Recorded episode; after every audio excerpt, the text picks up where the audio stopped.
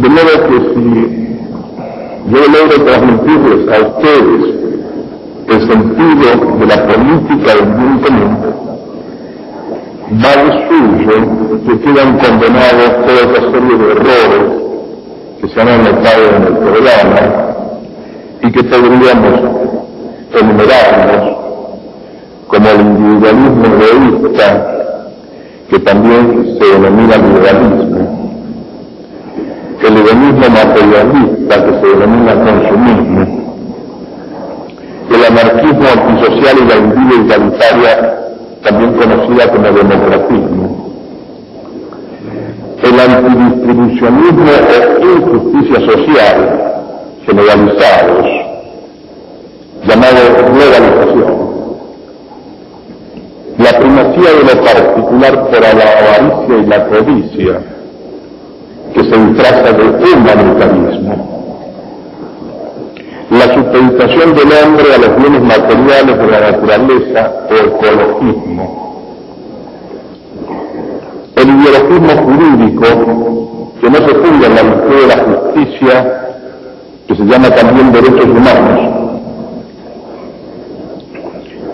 Y el relativismo o el diferentismo religioso que implica la negación del orden sobrenatural, conocido como laicismo.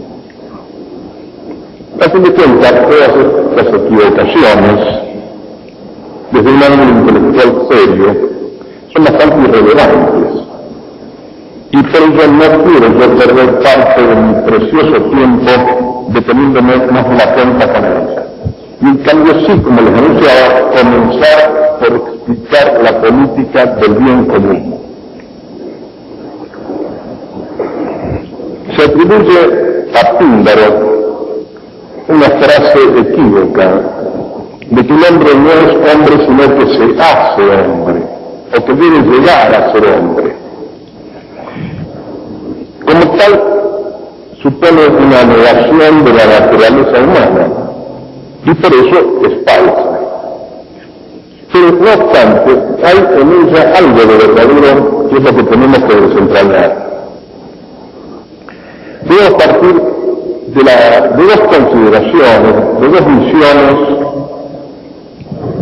del hombre. La visión esencial y la visión existencial. Desde el punto de vista de la esencia, el hombre es naturaleza humana completa, naturaleza completa, desde su concepción. O sea que no es limitadamente hombre ni debe esperar a su historia para hacerlo. Pero en cambio, si se lo mira desde el ángulo de la existencia, el hombre es una persona imperfecta y que por lo tanto necesita y busca su perfeccionamiento. Y esta labor la desarrolla en relación con los otros hombres, en lo que llamamos sociedad. Estoy hablando en este segundo caso, que es el, el punto de vista que vamos a adoptar, del hombre no ya como sujeto sensitativo, sino como ser concreto, ser viviente. Y para dejar atrás el plano metafísico, me parece bueno no eh, demasiado del aire, de un aire de seriedad y entonces traer a, cuento este comentario del gran catalista político hispano Leopoldo Hermosio Palacio, quien dice que el hombre abstracto es solo un esquema impersonal. Y aunque nos interesa ahora brusculear su fisonomía, hay que convenir en que su aspecto ha de resultar poco agradable a las mujeres. Entonces, volviendo a un plano de seriedad.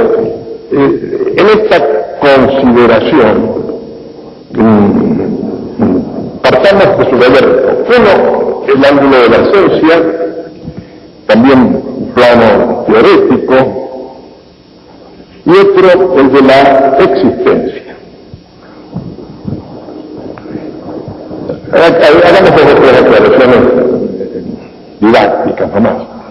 Es decir, también sabemos que el ser humano se compone de sustancias y accidentes y que en la esencia se mm, advertimos la composición de la materia prima y de la forma sustancial.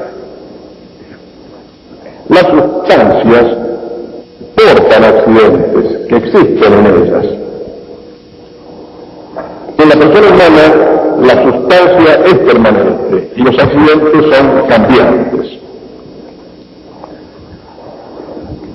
Entre estos accidentes que son propios del ser humano está el de la sociabilidad. De modo que ya estamos estableciendo algunos conceptos que nos sirvan de, apoyo de definiciones. La sociedad es una unidad de orden moral. Porque hablamos de la sociedad como si fuera una persona. No, este, este, este concepto lo tenemos de un modo análogo, no unido. Porque en la sociedad no hay ni forma sustancial ni materia prima, que sí la hay en la persona. Ya vamos diciendo que no hay posibilidad de enfrentar a las personas con la sociedad una disyunción falsa que nos han traído los pensadores de la modernidad. Porque se trata de dos planos distintos, diversos. Si las miramos desde el plano de la esencia, es identificativo, óntico, claro que la persona primero. Pues esta es la que goza de, de subsistencia y la sociedad no. Pero si lo vemos desde el plano ético de las operaciones de la persona, entonces vemos que la persona es una parte de un todo moral, un todo moral potestativo. Y entonces allí subrayamos este todo moral. Tampoco cabe hacer, como algunos hacen, una distinción y querer comparar el ser sustancial, es la persona individual, con este ser accidental que es el de la sociedad. porque no son dos sustancias diversas que se pueden oponer o comparar una con la otra. Ya dije, el accidente se da en la sustancia. No, se puede separar, es decir, como si quisiéramos comparar la, la manzana y su color, el individuo y su estatura, la dureza y el acero. No, no se puede hacer así. Entonces no vale esta comparación de que la sustancia es mejor. El accidente es un modo de ser de las sustancias. Y dentro de esos accidentes, insistimos, el de la sociabilidad. Entonces, el hombre es social por sus operaciones segundas, puesto que la sociedad es un accidente un accidente propio del hombre, pero es además un accidente necesario. El orden sociopolítico es una forma accidental cuyo sujeto es la disposición inteligente y voluntaria en las relaciones del hombre singular con los otros hombres para realizar la vida perfecta. Porque les decía tenemos que partir de esta imperfección del hombre en su plano existencial, del hombre como criatura. Desde ese ángulo, el hombre es un ser indigente, limitado, finito, desde luego imperfecto. Pero también advertimos en esta experiencia, nos dice que tiene una posibilidad real de una apetencia para alcanzar la perfección que le falta. Y entre esta ausencia y ese deseo se establece una tensión vital que todos llevamos en nuestra vida, entre lo imperfecto que somos y lo perfecto que ansiamos ser. Y cuando buscamos nuestra perfección la debemos buscar en el orden de nuestra naturaleza humana, no en, otros órdenes extraños, de superhombres, de cosas por.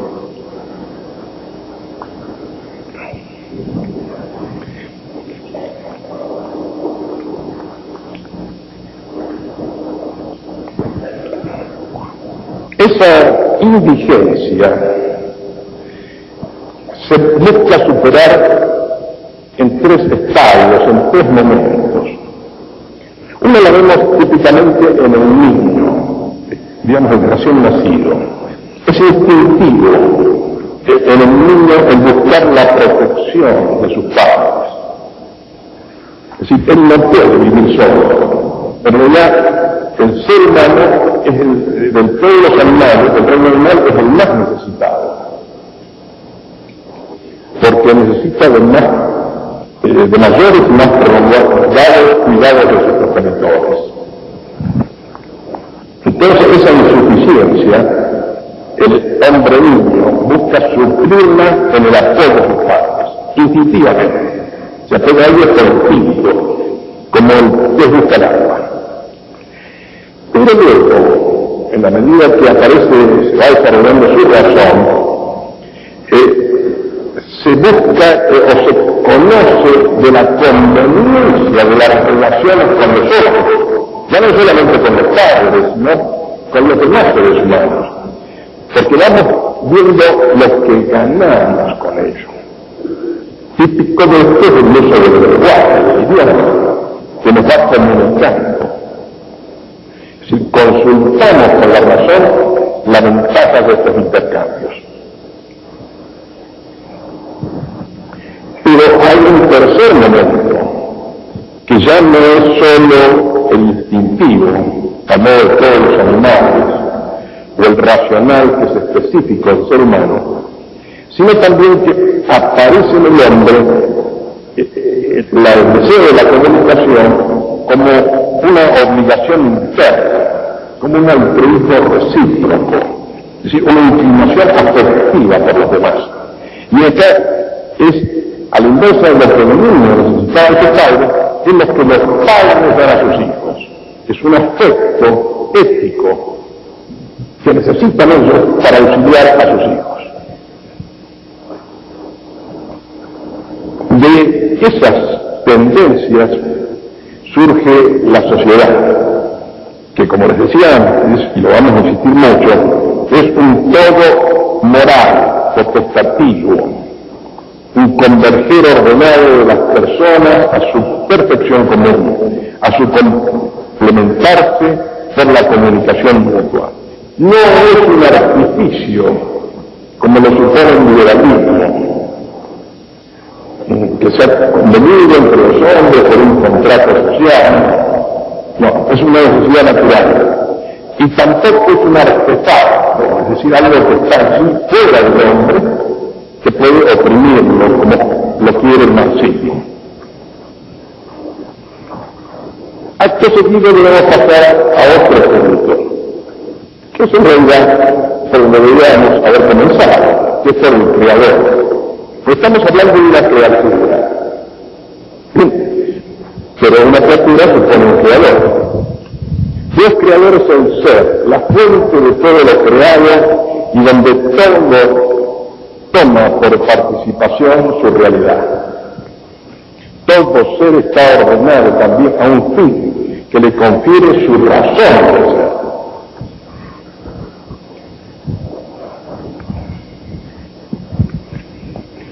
Entonces, en tanto que creados, participamos del bien infinito que es el creador. Y Dios, por esa participación, nos ha puesto en nuestro espíritu este fin, esta tendencia, este para qué, esta razón de ser que se llama fin o supremo bien. Debemos comenzar por reconocernos como criaturas, porque somos seres contingentes, es decir, podemos o no ser. Tenemos una existencia prestada, no, no nos dimos a nosotros mismos la existencia. Somos seres relativos, también que en todo lo creado, no solamente en nosotros, hay una finalidad. Al punto que un creador humano, cuando planea una obra, se plantea la finalidad para la cual hacerla. Si yo soy un manipulador de arcilla y hago un plato, lo voy a hacer para ver para qué me sirve es decir, el fin precede a la acción. Bien, y en este plano de los fines descubrimos que tampoco somos fines para nosotros mismos, que nuestro fin está fuera de nosotros mismos. Nuestro fin es Dios. Él es el, por eso, eh, tienen razón de causa eficiente, porque nos ha dado el ser, y tiene razón de causa final, porque si a él vamos. En ningún caso se puede disociar la explicación de los seres de la correcta consideración de la razón Siempre el principio de finalidad es el que nos va a aclarar cualquier duda.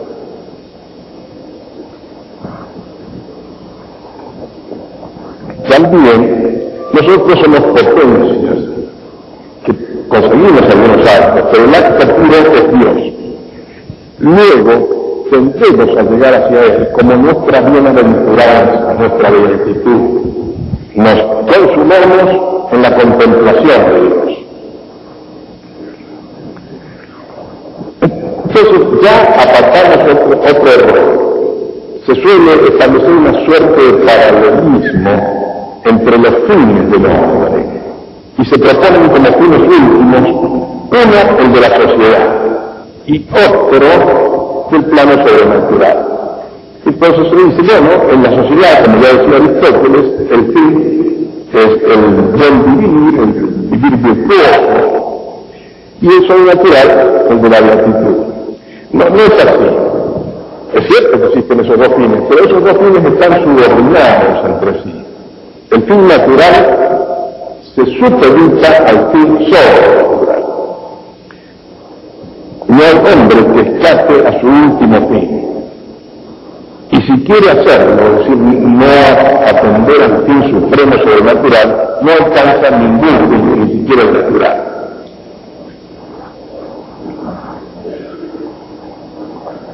Por eso es que lo menos natural del mundo son los cierran la trascendencia hacia lo sobrenatural. Bien decía Chesterton saquémosle lo sobrenatural al hombre y no nos queda nada. Bueno, entonces para un mismo ser no hay dos fines últimos. El fin último es la contemplación de Dios que ha sido nuestro creador. Pero volvamos a, a nosotros, a, los, a las criaturas, y allí distinguimos que Dios nos ha impreso un apetito espiritual que llamamos voluntad, que nos arrastra, que nos mueve detrás de una exigencia de lo bueno, como fin, como bien. Bueno, dice Santo Tomás, es lo que todas las cosas apetecen. Entonces el bien, en tanto que mueve las tendencias, tiene razón de causa final. El bien que obra como fin tiene que ser proporcionado al apetito que convoca. El bien es el ser mismo, en tanto que dice relación con un apetito. La voluntad quiere aquello que la inteligencia le presenta como bueno.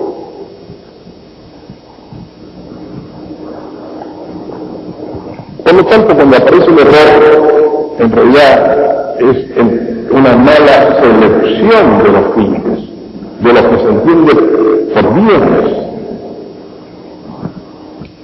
porque normalmente el hombre no elige el mal.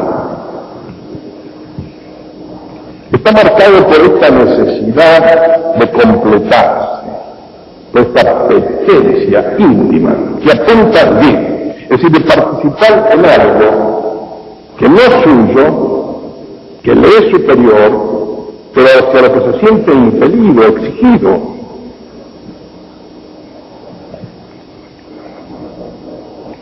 La voluntad petece este objeto fin. Se trata de un amor por aquello que es juzgado como bueno por la inteligencia, pero que no se posee. Y es un amor eficaz que nos mueve hacia ese objeto. Cuando disponemos bien las partes para conseguir ese fin, decimos que hay un orden en las cosas. Pero también sabemos que no, es frecuente que dispongamos bien los medios, que necesitamos que esos apetitos sean rectificados para que así alcancen el fin. Que esa rectificación se consigue con unos hábitos buenos, que se llaman virtudes. El hombre debe ver en definitiva bien para su perfección. Para ello es imprescindible que sus facultades apunten a los fines humanos. Y necesita para determinar que ese fin el cultivo de los hábitos, los hábitos buenos que son las virtudes. Con estos conceptos elementales, ahora sí podemos pasar al tratamiento del meollo de nuestra exposición, que es el del bien común. Sin estos datos que nos proporciona la filosofía general, la filosofía política, no podemos abordar la idea del bien común. Porque ya tenemos entonces la noción de fin, de bien, etc. Y bien, estamos frente a la sociedad. En realidad, la palabra tenemos que corregirla. La palabra técnica es comunidad.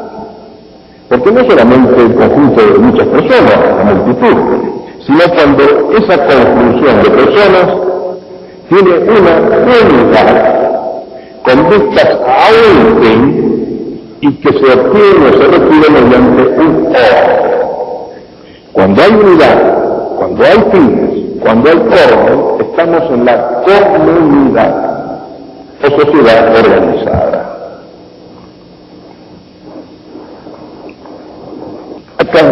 para poder tal vez apreciar mejor lo que yo he dicho, podría acudir algunos ejemplos que si no son del todo exactos nos ayudan a ilustrarnos. Por ejemplo, la persona que padece un naufragio y consigue subirse a un bote. Hundido el se consigue meter un bote con otros. Y están distantes, demasiado de una puerta de tierra. Bueno, eh, todos allí comprenden que hay que usar los remos que están en el bote para remar y, aproximarse a la costa. Pero si cada uno de, nosotros náufragos toma el remo y hace lo que quiere, ni vamos a avanzar a la costa, no vamos a ningún lado, que más probablemente contribuyamos a hundirnos. Entonces necesitamos realmente marque el ritmo, que nos diga que ahora el, remo va para acá, ahora para acá. Eso en materia de navegación se llama el timonel, el que marca el ritmo. Y allí ya estamos frente al principio de autoridad. Tenemos otro ejemplo, acá lo conocen bien por el equipo de fútbol o el de básquetbol. Bueno, los jugadores tienen que saber jugar, claro, es un deporte. Pero ¿Quién aprecia las capacidades de 11 jugadores? ¿Quién ve que este anda mejor acá que allá? Es decir, ¿y quién dispone cómo van a jugar? ¿Cuál va a ser la técnica, la táctica en el partido? Es una persona que se llama entrenador o director técnico. Él dispone al equipo para que se tenga un mejor resultado, para que se gane el partido.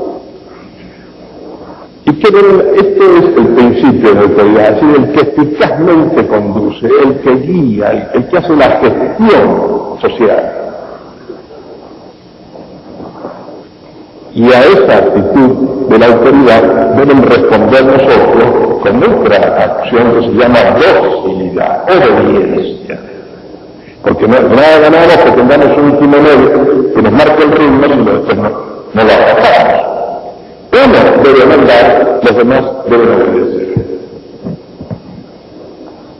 También en el caso de una orquesta sinfónica. Bueno, todos son músicos profesionales.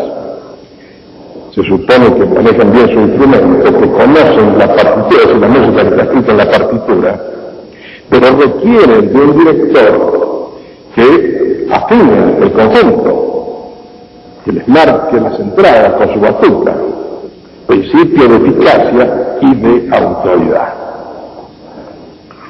Bueno, pues en la sociedad humana sucede lo mismo. Necesitamos de alguien que nos impulse eficazmente para obtener el conjunto de fines naturales y sobrenaturales. Es decir, esos bienes apetecibles no los podemos conseguir en tanto que multitud, conjunto de personas, sino que tenemos una unidad, un orden y de ello la autoridad.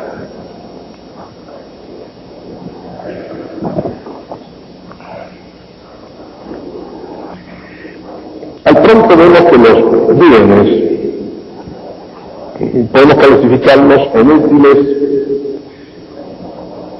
cuando se trata de cosas materiales o bienes honestos cuando se trata de cosas espirituales. También el padre Santiago Ramírez nos lo divide a los bienes en bien común inmanente de esta tierra y bien común trascendente el que se refiere a Dios. Y al bien común inmanente lo eh, divide en tres clases de bienes. Los bienes externos o por ejemplo, los inmuebles, las riquezas, las posesiones, los bienes del cuerpo, como la robustez la salud, y los bienes del alma, como la ciencia o la virtud. Otros autores prefieren esta otra forma de enunciarlos. Primero estarían los bienes privados, que son materiales y externos al hombre. La persona se mantiene ajeno a ellos. Lo que sí puede es adquirirlos en propiedad y consumirlos de modo excluyente. Ejemplo típico de esto son los alimentos. ¿Mm? El hombre se aprecia de la comida, la come y por el hecho mismo de comerla excluye a los demás de ese consumo. Luego están los bienes colectivos, que también son materiales de externos, pero no son susceptibles de apropiación particular para el consumo. Porque acá el dueño no es para el individuo, sino la autoridad social. Un ejemplo típico son las calles, los caminos públicos, que se transitan sin apropiación. Y al conjunto de bienes privados y colectivos lo llamamos un todo integral. Debo recordar que se llaman privados aquellos primeros bienes, los más típicamente materiales, porque están privados de comunicación. No solamente porque sean míos, sino porque no puedo compartirlos. En tercer lugar aparecen los bienes propios, que ya no son materiales, que ya no son ajenos al hombre, sino al revés, son inmateriales y se internalizan, se meten dentro del hombre. Y ellos son los que nos comunican intersubjetivamente con las demás personas, a través de una serie de condiciones, de relaciones, y contamos con ellos en común. Por ejemplo, para tomar los mismos casos anteriores, el conocimiento técnico acerca de la composición de un alimento. El alimento que inferible, pero quiero saber cómo se compone ese alimento. Pero hay un conocimiento que no es mío, que, me lo ha brindado la ciencia, que está al alcance de todo, pero yo también lo puedo adquirir. Entonces saber si lo que he es bueno o es malo. La noticia científica geográfica acerca del camino, los planos para moverme, eso no es un acto material, no lo transitar sobre ello, pero ese, esos actos me benefician. Y yo los uso, los disfruto en común y los gozo también como propios. Bueno, pues por eso se llaman propios. Pero estos bienes propios, a diferencia de los privados, tienen comunicación con los demás y a la suma, por lo pronto, de los bienes propios, corresponde la idea del bien común.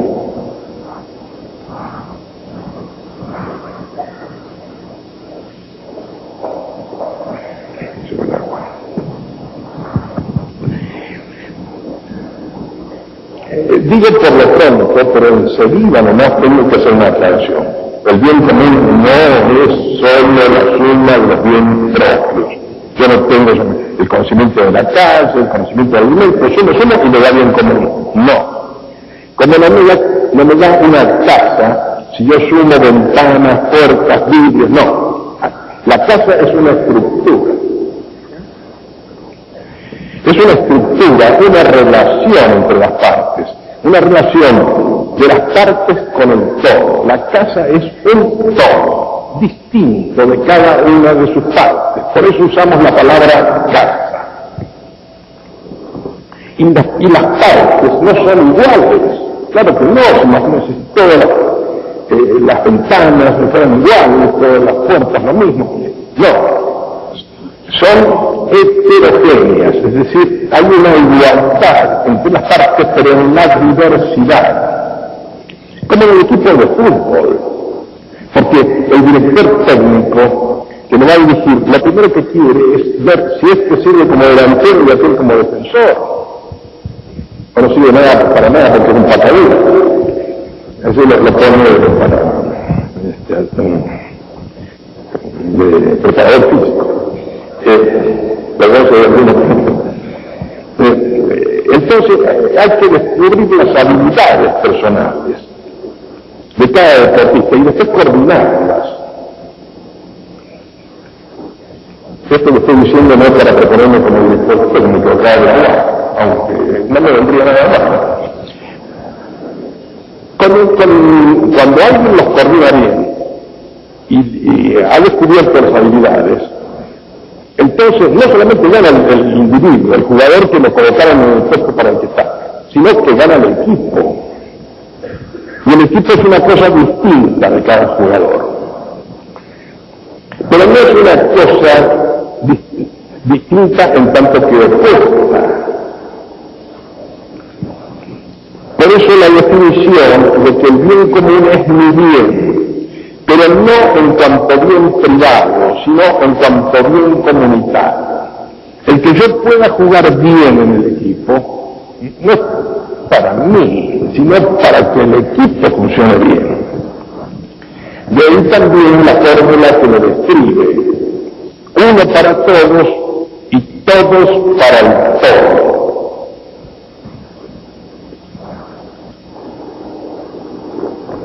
No vayan a confundir ustedes esto con una fórmula de un general mexicano. En la película creo que fue Los Tres Mosqueteros. Los que sean superviejos como yo se acordarán. Cantinflas sacaba el paquete de cigarrillos y decía, uno para todos y todos para uno. No, esto no es, es el caso. Acá es uno para todos y todos para el todo. Para este todo que es un todo moral, potestativo, que trasciende a sus partes y que las beneficia porque las perfecciona.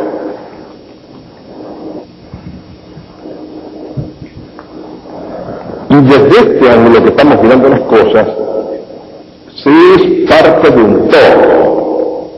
No, no es que uno pueda tener una unidad independiente.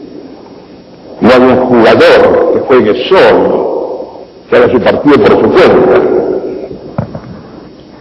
El bien de la parte está en el bien del todo. El fin del todo es la perfección de este en cuanto a todo.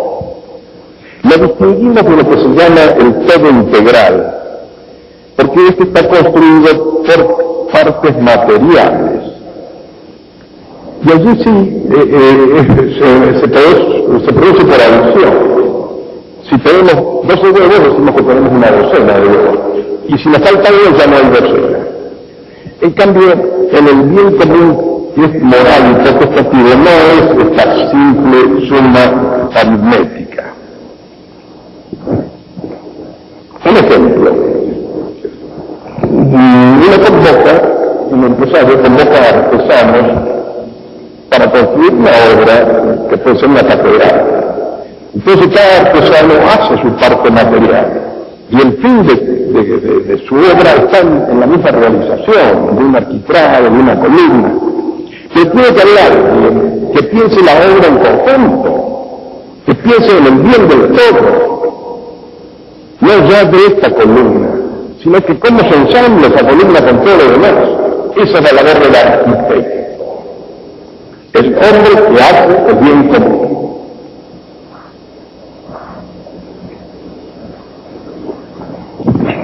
Todo moral potestativo, bien propio de las partes, aunque no sea un bien particular. Y que si hay conflictos, hay un orden entre los bienes, por ejemplo, mi bien, pues, eh, como un es bien familiar, pero si entra en conflicto con el bien de mi nación, y tengo primo el bien superior, el bien cívico se impone al bien doméstico.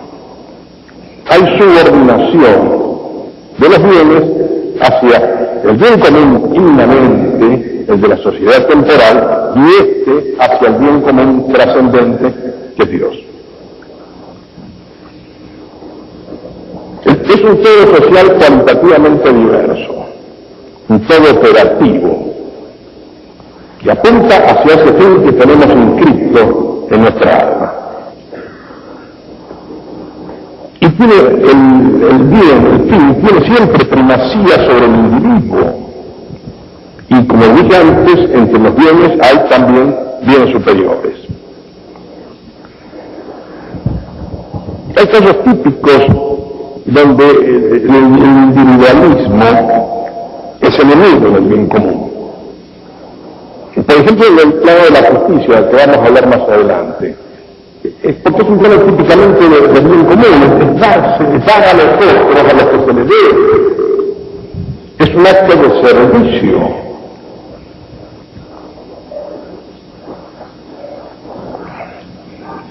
Aclaro esto porque hay quienes niegan al bien común la, la calidad cualitativa diversa y dicen que primero está el hombre, individualmente considerado, porque en él está la dignidad de la persona humana. Esto es falso, programadamente falso. Primero porque se produce esa comparación que de entrada dice que no se podía dar entre la sociedad y la persona. Y en segundo lugar porque la dignidad no es algo que esté íncito eh, en el hombre, sino que eh, no la tiene en propiedad, la adquiere por participación.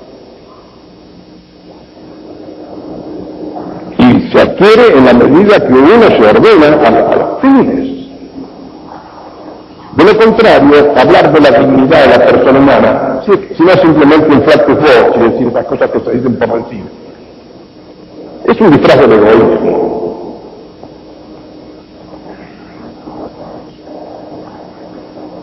Por último, estas notas que estamos viendo del bien común, el bien sobrenatural es el bien superior. Porque es además especialmente difusivo. Lo que caracteriza al bien común es la difusión, la comunicabilidad, que se puede participar, pues de Dios es la suma difusión. Pero es una relación precisamente del sujeto con el objeto de Dios no es una relación afectiva, sentimental, de un invento del sujeto, como lo pretenden estas religiones humanísticas que, andan por ahí, ¿no? etc. No, es la relación con lo más verdadero y lo más real y lo más objetivo de todo lo que tenemos que es nuestro creador. No, no puede darse un bien propio humano fuera del bien común. Bien decía eh, San Agustín, es necio pensar que aquello que realiza la perfección personal pueda oponerse a esa misma perfección. y entonces es mala toda parte que no es conforme a su todo. Porque una criatura es tanto más perfecta cuanto más participa del otro, cuanto más se subordina al bien común. Ahí es cuando más respeta la dignidad humana. Porque fíjense que en otro análisis individualista siempre se está hablando del singular, de la persona humana, como si estuviéramos hablando de Robinson Crusoe en su isla. Eso no existe nada más que en la cabeza de Daniel de Poe. Los hombres estamos con los otros, con los otros seres humanos, los hombres en el sentido de la con las mujeres. Es decir, no hablemos nunca de esto singular, siempre empleemos las personas humanas. Resumiendo, el bien común son las condiciones para un desarrollo integral humano, los medios y condiciones necesarios y convenientes para un adecuado desarrollo de la persona. Y ya pasamos a otro tema concomitante, autoridad libertad. El liberalismo ha propuesto una, un falso dilema. Dice que cuando menos autoridad más libertad tenemos. Es un sofisma. Y nos explicamos. El hombre tiene efectivamente una capacidad de querer o no querer concreto que se llama libertad de ejercicio. Y después de que sí he querido algo, puedo elegir este o aquel en concreto, que se llama libertad de especificación. Pero son libertades, entendámonos, psíquicas o de movimiento, sin coacción. Bien distinto de eso es creer que la libertad puede apuntar a los fines, a los bienes, que puede haber libertad moral. No, no la hay, en absoluto. Para los seres humanos no hay esa libertad. No puedo decir esto no es un bien, aquello no es un mal. Puedo o no moverme hacia el bien. Y si me muevo hacia el bien, como lo comprendo, como la inteligencia me lo indica, tengo mérito en ello. Y entonces sí, mi perfección va unida a este mérito, que me lo tienen los animales. De ahí la fórmula tan perfecta que usara Santo Tomás Aquino para definir la libertad. Es la facultad electiva de los medios conservado el orden del fin. Si el orden del fin se conserva, entonces yo puedo elegir entre los medios.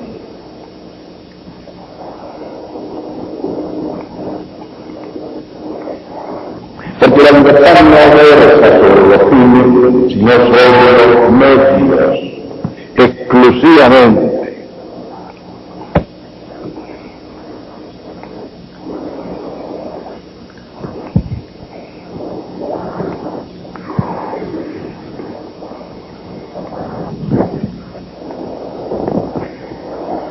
Y seré tanto más libre o más noble cuanto mejor consiga adecuarme a la perfección del bien común.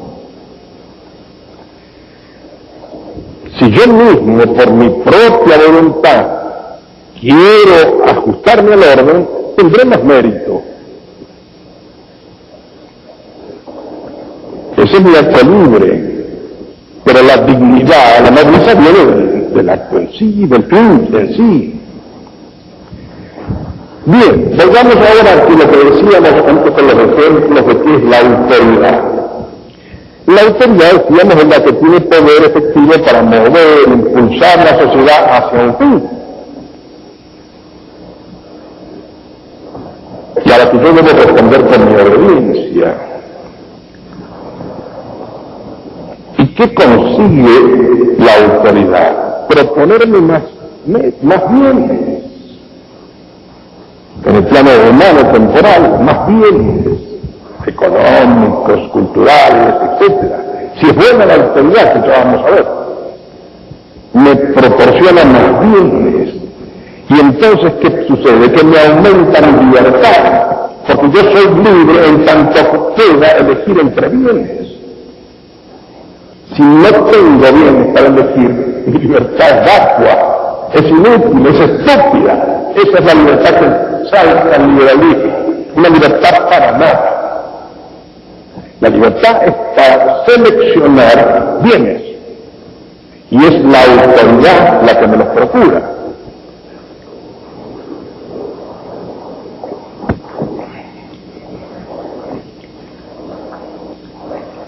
Fíjense que la palabra autoridad, los latina, viene de auto, que quiere decir en una de sus versiones, el que aumenta o hace crecer. ¿Qué es lo que nos hace crecer? Los bienes, la mayor cantidad para que podamos elegir con mayor libertad.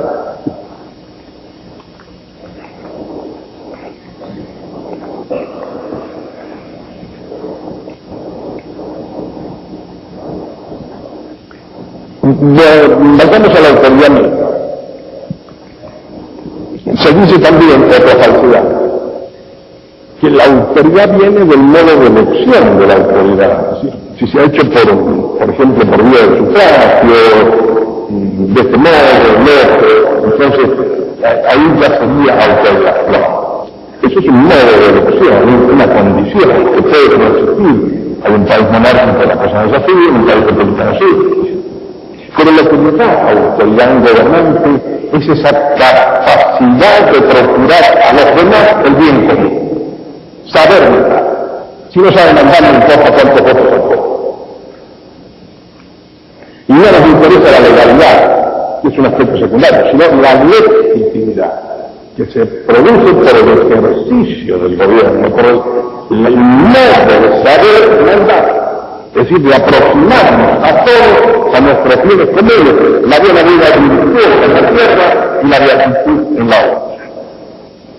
Y nosotros, los súbditos, los ciudadanos, ¿qué es lo que tenemos que hacer? Saber obedecer.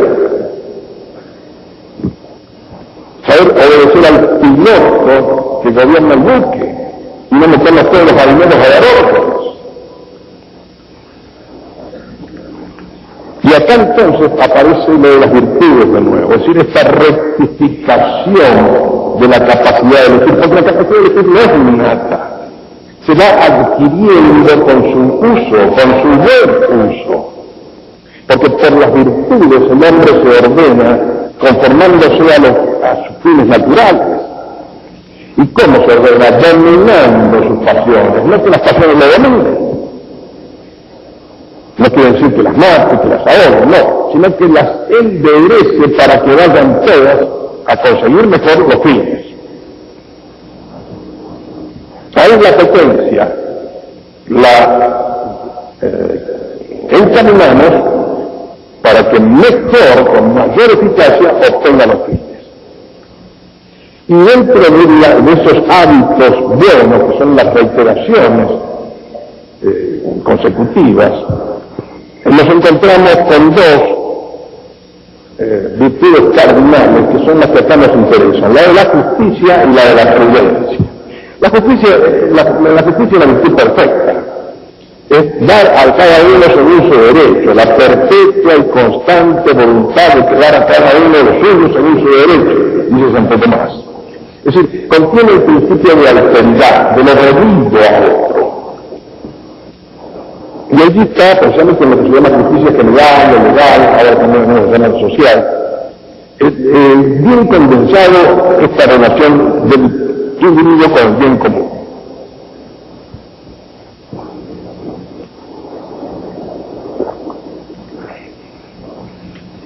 Es darle al otro lo que se le adeuda. Es respetarlo, reconocer al otro en cuanto a otro, porque no puede haber entrega de lo debido, si primero no reconocemos al otro. Si nos metemos dentro de nosotros mismos, no vamos a ser jamás justos. Si no respetamos a los demás, tampoco podemos llegar a ser justos. Las virtudes se van acumulando. Primero están la fortaleza, la confianza, y después llegamos a estadio de esta capacidad de respetar a los demás.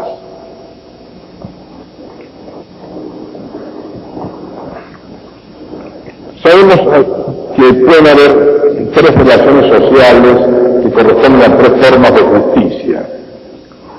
Hay unas relaciones de individuo con individuo, de miembro de la sociedad con otro miembro, y eso corresponde a la justicia conmutativa, o es decir, este le debe tanto al otro, se lo tiene que dar. Hay la justicia distributiva, son las relaciones del todo social con los individuos que es asignador. Esta persona necesita más, le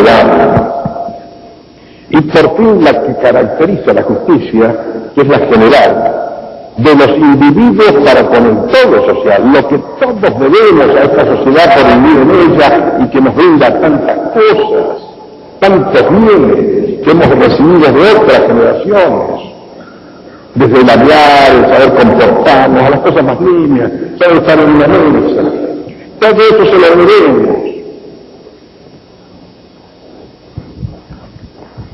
En la justicia distributiva, dice Antonio Millán se además la concreción del bien común, porque decimos que el bien común es, comunicado o comunicable, por participación, por comunicación. Pero tiene que no solamente estar en expectativa, comunicable, sino ser efectivo efectivamente comunicado. Y para que se produzca esta efectiva comunicación tiene que haber justicia distributiva. Y la justicia distributiva no es algo que digamos pertenece al plano de la calidad o algo que se, que se da como una liberalidad. No, es un derecho, es una justicia propiamente dicha, algo que se debe. Pasemos a la otra virtud, la prudencia. Porque esta es la virtud principal, la más necesaria para el hombre, en particular para el hombre político. Porque es la que nos maneja los medios. Podemos tener una recta síntesis, virtud de los primeros principios, es decir, saber todo lo que corresponde a los fines. tenerlo muy en claro, pero después no hacer nada. En mi país eso tiene un nombre personal en. Eh, no. Bueno, entonces no sabe gobernar. Porque para saber gobernar hay que saber cómo actuar para alcanzar el fin. Hay que actuar.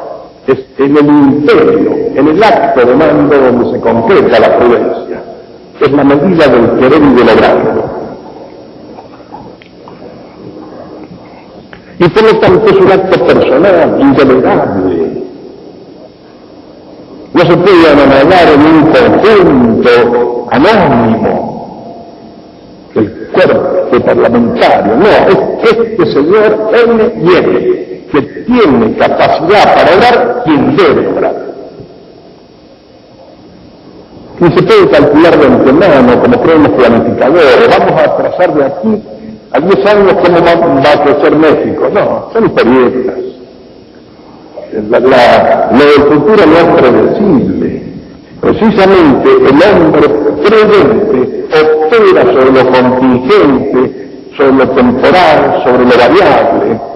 Se asesora con la memoria, con el consejo, pero tiene que decidir él ante una circunstancia nueva.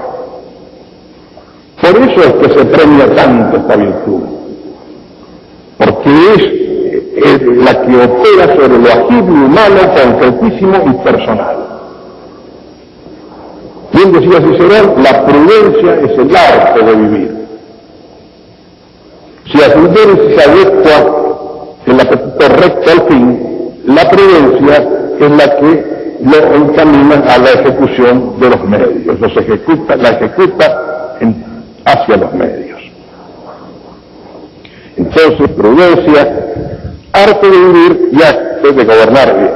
Y con esto yo creo que se cierra, podemos seguir hablando bastante, pero yo creo que se cierra el tema de la política del bien común. Ahora digan ustedes, ¿y esto qué pasa con todo esto? Y estos son los principios eternos de la filosofía perenne, los que la cristiandad aplicó.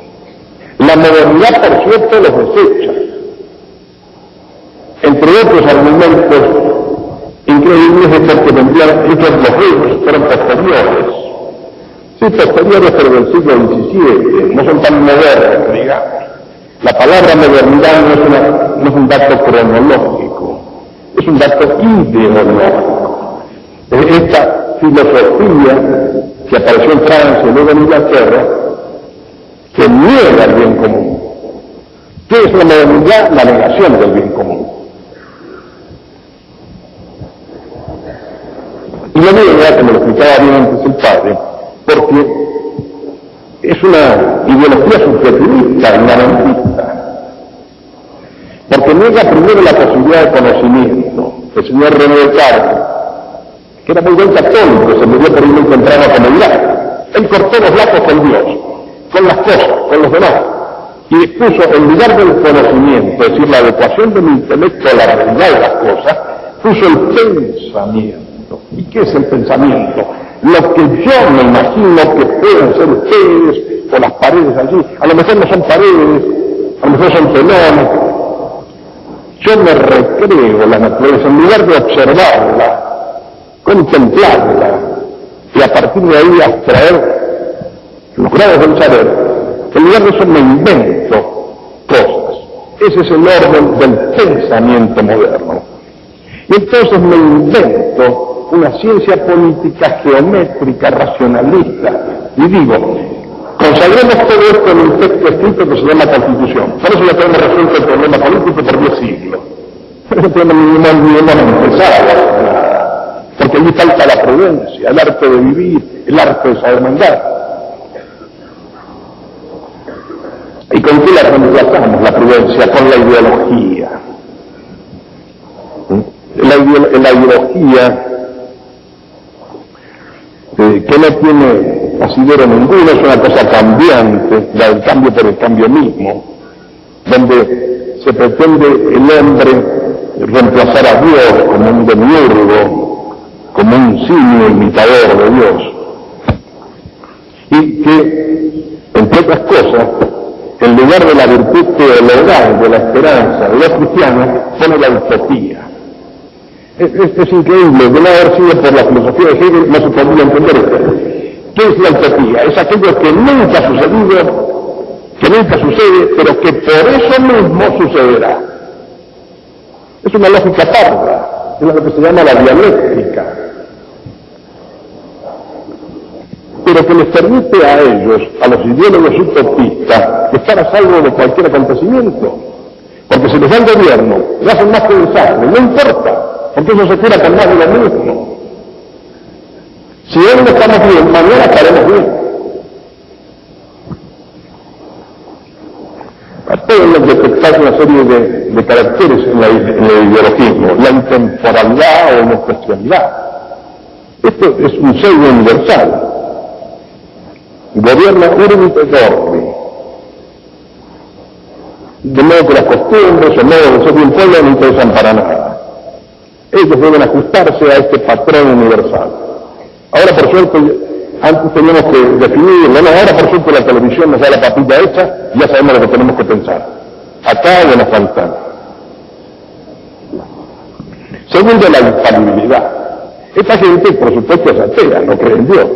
Pero, eh, y menos que menos en la iglesia, y menos que menos en el romano pontífice, del cual la iglesia ha dicho que es infalible en materia de doctrina y de, costumbres.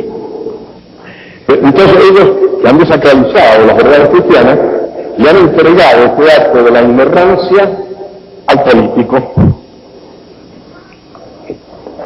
Entonces dicen dentro de la ideología todo, fuera de la ideología nada, todo se arregla con la ideología. Son axiomas. Y además deben ser axiomas simples, la simplicidad es otra nota. Porque el catecúmeno de esta nueva religión no quiere romperse la cabeza no quiere tener su nada. Entonces le dice, mire, la historia se compone de tres momentos. Feudalismo, capitalismo y socialismo. Sí, pero fíjense que lo que usted dice, feudalismo era todo lo contrario, porque es cuando los reyes de Francia se volvieron absolutos, destruyeron la estabilidad. Y esto es no me voy si no la gente no entiende. Fideísmo, porque reemplaza a la religión es una especie de religión negativa, una gnosis de los perfectos con su prótesis intelectual moral. Mesianismo, porque se le atribuye capacidad redentora, perdón, salvífico, cósmico. Esto no por aquello que les decía, la mañana mermelada. Con hombres imperfectos vamos a hacer mañana, no mañana, una sociedad perfecta. ¿Cómo? Con la propaganda. Si atendemos bien la propaganda que nos hace la televisión, vamos a ser perfectos. Esto es un antropoteísmo que hace de, ese hombre, este ideólogo, un poseso, un ser poseído, y que además Allí él imbrica todos sus resentimientos, reales o imaginarios, porque con esta voluntad ciega, él quiere hacerle pagar a la sociedad todos sus agravios, todos sus defectos.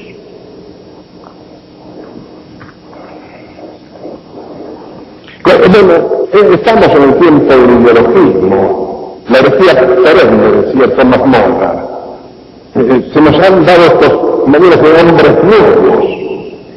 Se han triturado la nación humana y hemos conseguido los hombres nuevos. ¿Dónde? En los gulags, en los campos de concentración, en los sanatorios psiquiátricos para disidentes. El democratismo es una variante, es la conclusión del ideologismo, más típicamente religioso. Un maestro del Rubén Calderón Boucher dice, con una, cierta ironía, que toda persona es democrática para sí misma y antidemocrática para los demás.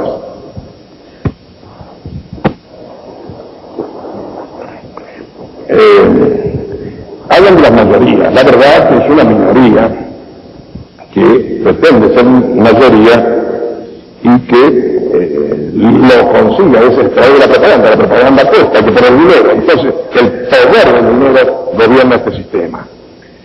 Y los que no lo tienen, eh, los ciudadanos tienen envidia, envidian pidiendo que aquellos corredores que salieron muy rápido vuelvan atrás, todos busquemos la línea de partida, todos maniatados, nadie sale, entonces por lo menos ninguna carrera corremos, pero por lo menos mis eh, eh, resentimientos quedan tranquilizados. Por eso también dice Calderón que esta idea igualitaria segrega resentimiento como liga de bilis. Es que esos resentimientos se incuban en esta idea de la masificación, de que no hay virtudes, de que no hay hábitos buenos, de que no hay jerarquías, de que no hay excelencias ni en lo espiritual, ni en lo ni en lo moral. Como bien dice el poeta Juan Ramón Jiménez, lo querían matar porque era distinto. Es decir, ganarnos por las patas, por el brasero pedestre. Es lo que con exactitud don José Arturo se llamaba el plebeyismo de la democracia morbosa. El más peligroso morbo que puede aparecer en una sociedad. Ácido corrosivo, decía él. Y, y, que dónde está, en ese que dice yo ante todo soy demócrata. Periodistas, profesores, políticos sin talento componen por tal razón, dice Ortega, el estado mayor de la envidia, que como dice que no era tan flaca y amarilla porque muerde y no come. Lo que hoy llamamos opinión pública y democracia no es en gran parte sino la purulenta secreción de las almas rencorosas. Purulenta secreción de las almas rencorosas. Y esta es la soberbia, la soberbia vicio que hace que esta gente, y cito ahora Calderón, que los habitantes de esas villas miserias de la cultura, que son las redacciones de los periódicos, nos digan todo lo que tenemos que hacer.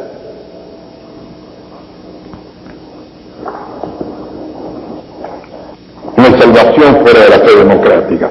Estúpida religión masónica la opinión liberal de Benedetto Croce, que tiene santuario, conocido, reconocido, así como los musulmanes tienen allá la Meca, Medina, los cristianos tenemos Jerusalén, Roma, ellos tienen un santuario, ya lo conocen ustedes, los Estados Unidos de Norteamérica.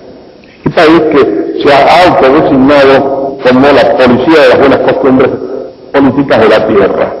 Yo dijo Franklin Delano Roosevelt, no crean que fui.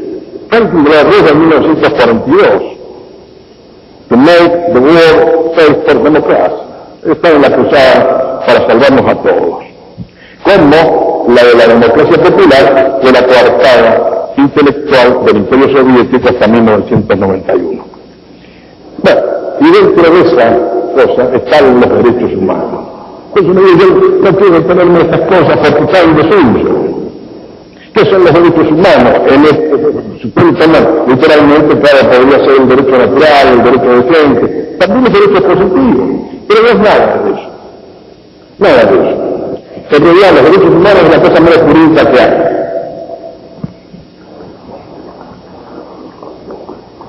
para ver si es un derecho, hay que comenzar a saber qué es un derecho. Y el derecho es una relación concreta o más personas por razón de lo efectivamente debido. Es decir, el derecho se constituye por comparación a otro y no puede existir sin esa diversidad de sujetos, de, unos obligados para con los otros. Es decir, no se puede dar fuera de una comunidad determinada y supone lo que para él es un derecho, para el otro supone un deber, una obligación, y que debe ser atendida específicamente esta persona.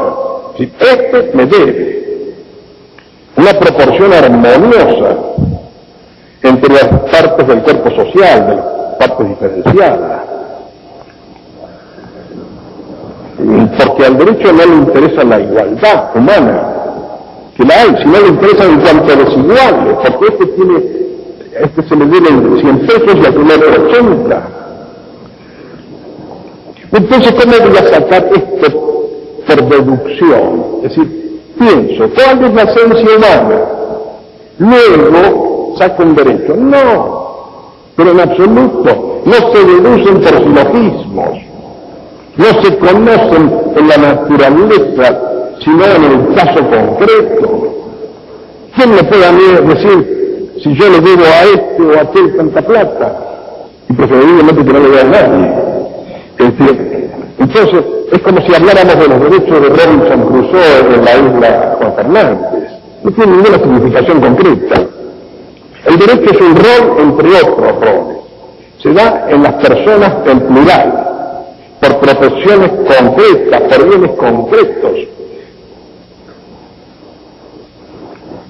Y ahora fíjense lo que esta teoría de los derechos humanos denomina como tales. Permítanme que me, en este caso me voy a mí mismo. Se mezclan derechos verdaderos, falsos derechos y anhelos o satisfacciones deseables, demagógicamente considerados como derechos. Son enumeraciones abiertas a las que se añaden constantemente nueva proposición. El derecho a las vacaciones en la nieve. En Europa está muy de moda El derecho a la televisión en colores. Porque el que no tiene, el que tiene blanco negro es un El derecho de la protección de los animales, animal rights. Pero ¿cómo si sujeta el derecho de un ser humano? No interesa. Animal rights. Y bueno, ya que estamos hablando de derechos a los animales, démoslos a los vegetales. Y entonces, el derecho de los vegetales de Brasil a no ser talados, de la selva amazónica. El derecho, y esto opera acá nosotros en la parte de América, a la conservación de las ballenas azules. El derecho de las minorías femeninas. También en la Argentina pues cállese, todos ustedes son muy machotes, pero en la Argentina estamos bien porque estamos uno por uno.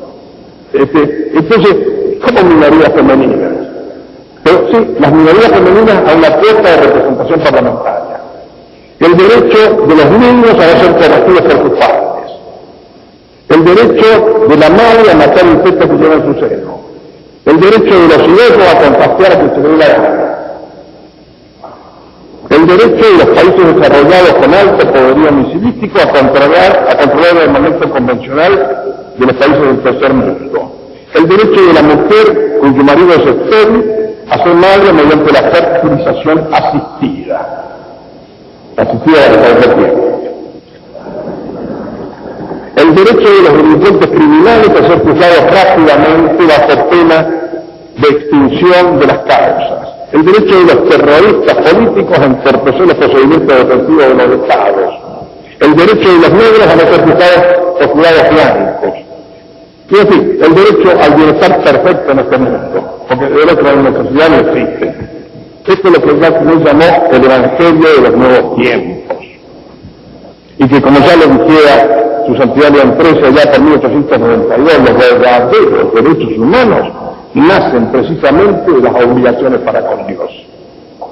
Porque la criatura humana, y vuelvo al comienzo, mm, es principalmente deudora, no acreedora. Así que no nos tendamos a multiplicar infinitamente los derechos que de los que nadie va a responder, porque la ballena azul tiene derecho a mantenerse, pero ¿quién responde de eso? ¿A dónde está la enfermedad? ¿Quién debe de eso?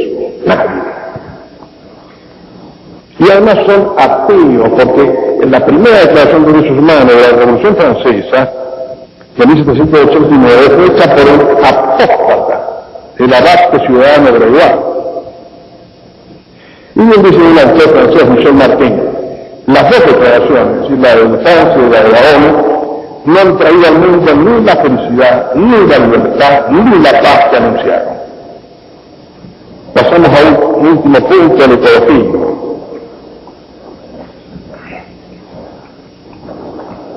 Acá se antepone una naturaleza que ha sido sacada del cosmos divino y que se superpone al hombre.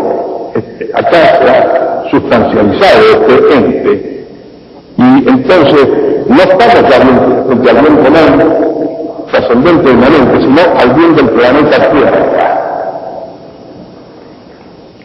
que tendría una mente eh, que giraría no sé en qué órbita. No, esto simplemente es un primitivismo, es un sofisma anterior, anterior a los griegos, porque es una vuelta a la animalidad, una quimera.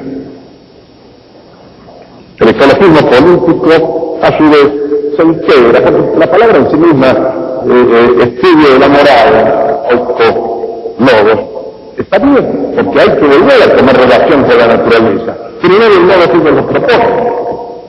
Porque ellos no reconocen finalidad al ser humano, ni fines inmanentes ni fines trascendentes. Como, por último, la globalización, que quiere hacer desaparecer los individuos y las naciones, nada más que eso. Les impone fin a las soberanías. En suma, y perdónenme la extensión, pero creo que el tema lo merecía, hemos visto que la política es esta ordenación del bien común, o sea, la actividad más noble, como decía Santo Tomás, del ser humano. Y estas aberraciones de la política, consiguientemente, son los peores vicios en que puede incurrir un ser humano. Nada más.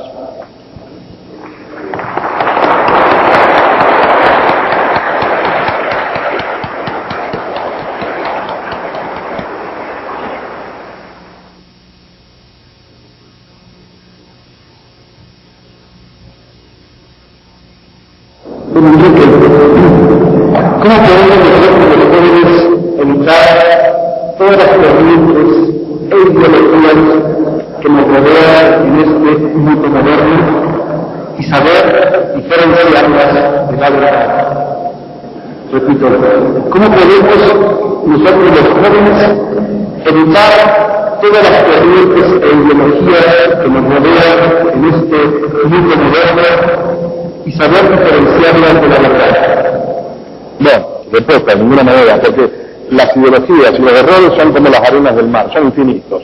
La verdad es una, los errores son 500.000. Entonces, podemos hablar de algunos de esos errores, podemos disecarlos, podemos ver, eh, eh, establecer como voy a hacerlo rápidamente sus características principales, es decir, exposición y crítica. Pero yo creo que se gana mucho más si vamos y estudiamos la verdad de, de, la ciudad, la verdad la sociedad o comunidad. Sabiendo la verdad, ¿qué nos importan los errores que entre otros andes?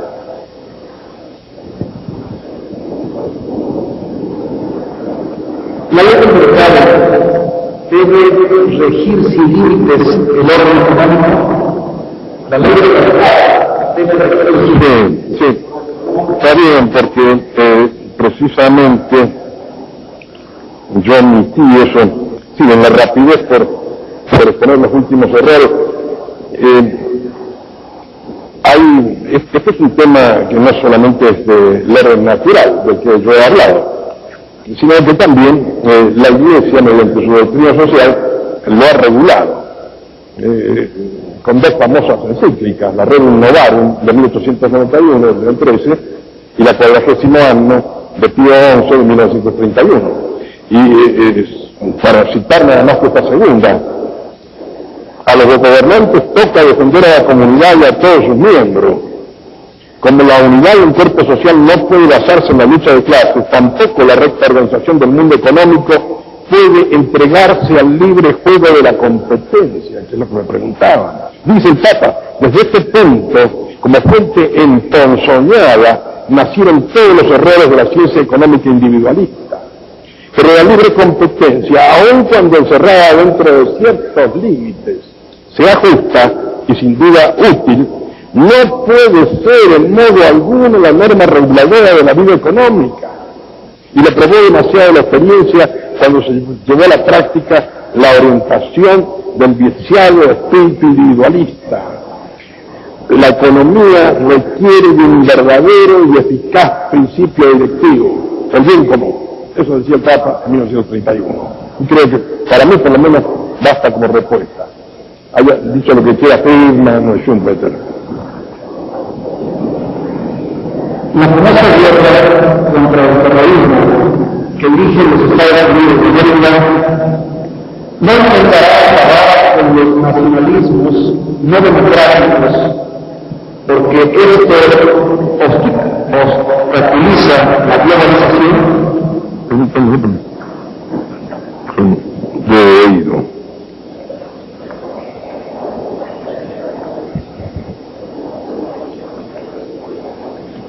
Sí, claro, lo que acabo de decir yo de exponer. La finalidad de la globalización es terminar con las naciones, no con el nacionalismo, con las naciones, estados. Un mundo uno, con una sola religión, esa de la New un solo mundo. Entonces las naciones, eh, las nacionales están los demás. Eh, lo, único que, claro, yo diría es, que la palabra globalización puede llegar a una idea abstracta, es decir, que anduviera ya por encima de la Tierra como los satélites un globo. Bueno, ande por andar donde ande, hay que ver quién tiene la pianita del globo ese.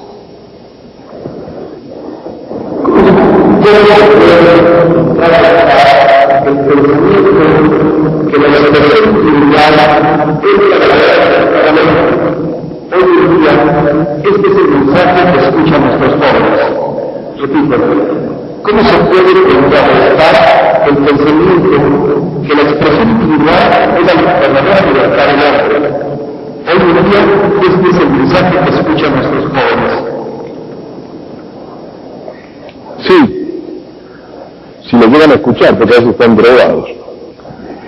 Y el, el clásico de lo escuchar, que yo lo que se me da la gana. No lo que se me da la gana, sí, en, en, en dos, tres años puede estar muerto pues en una pescuncilla, este, ¿y cómo se puede contrarrestar eso? Apagando el televisor. Así todo eso es un libertinaje, que ha establecido la libertad donde no debe estar. Y por lo tanto, como bien decía Blas Pascal, cuando el hombre establece la libertad donde no debe estar, inmediatamente establece la esclavitud. Porque ¿qué es la droga, por ejemplo? Una esclavitud. Ah, pero yo me libero. ¿Me libero de qué? Me de mis obligaciones. No me puedo liberar de mis obligaciones. Si quiero, a veces yo, bueno, yo soy casado, a veces, cuando era joven, ahora estoy viejo, no me interesa. Pero no me puedo liberar de mis obligaciones, de mis juramentos. Si me libero de eso, ¿qué soy? Un navío de garete. Son estos chicos que hacen lo que se les da la gana, lo que la marihuana les deja hacer. Recaen en la esclavitud. Entonces, ¿qué pueden hacer los padres? Que pues, el que hizo la pregunta, apagarles el televisor. Si uno tiene el poder de impulsar hacia un fin malo, se le puede a la repito, si una persona tiene el poder de impulsar hacia un ¿se le puede llamar autoridad? No, dije que la autoridad es la que hace crecer en concreto los bienes, que me permite elegir entre más bienes. A mí que yo no, que no soy autoridad, me encuentro con que una verdadera autoridad me ha proporcionado más bienes si eh, la autoridad solamente porque por la fuerza se metió allí, o por una elección, o por cualquier razón que no sea esta de la capacidad para dirigirnos a todos hacia el bien común, si es por cualquier razón, no es autoridad. Será gobierno, será poder, son otras cosas. Pero autoridad, autoridad es la que tiene Dios. Y nosotros la tenemos por delegación, porque todo poder viene de Dios. Y la obligación humana es esto de hacer crecer bienes. El que llegó por un azar de familia porque es hijo de un rey eh, y es un idiota, o el que otros varios idiotas lo eligieron el presidente de Guatemala, este, no, eso no es autoridad. La autoridad es la que nos encamina eficazmente hacia el bien común. Verdad es que todos somos iguales, y si lo prudente es no pensar que todos somos exactamente iguales, entonces debemos afirmar que la justicia, lejos de ser ciega y juzgar nuestra y siniestra por igual, debería de ser analítica y más personalizada. Repito, si lo natural es que no todos somos iguales, y si lo prudente es no pensar que todos somos exactamente iguales, entonces debemos de afirmar que la justicia, lejos de ser ciega y juzgar a nuestra y nuestra por igual, debe de ser analítica y más personalizada. Sí, claro que sí. porque precisamente, como lo dije antes, la justicia opera entre desiguales.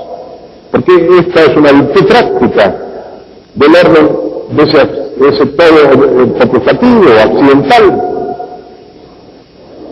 del orden existencial, porque si estamos, vamos a considerarlo bajo el orden de la esencia, sí, todos somos, somos iguales. Pero en el orden de nuestra existencia no hay nadie que sea igual. Y menos, y menos en este deber cosas o bienes o derechos. Nadie debe lo mismo que otro. Entonces, es la desigualdad la base de la justicia concreta. Eh, bueno, eso de ser ciega yo creo que es por una cosa de, algún escultor que le gustó eso. Si no les gusta así representarla, eh, a, la diosa griega, en la Argentina que le han bajado una venda en Nuevo Julio. Bueno, eh, no sé si hay más preguntas, pero yo estoy acostumbrado a comer antes de esta hora, no sé ustedes.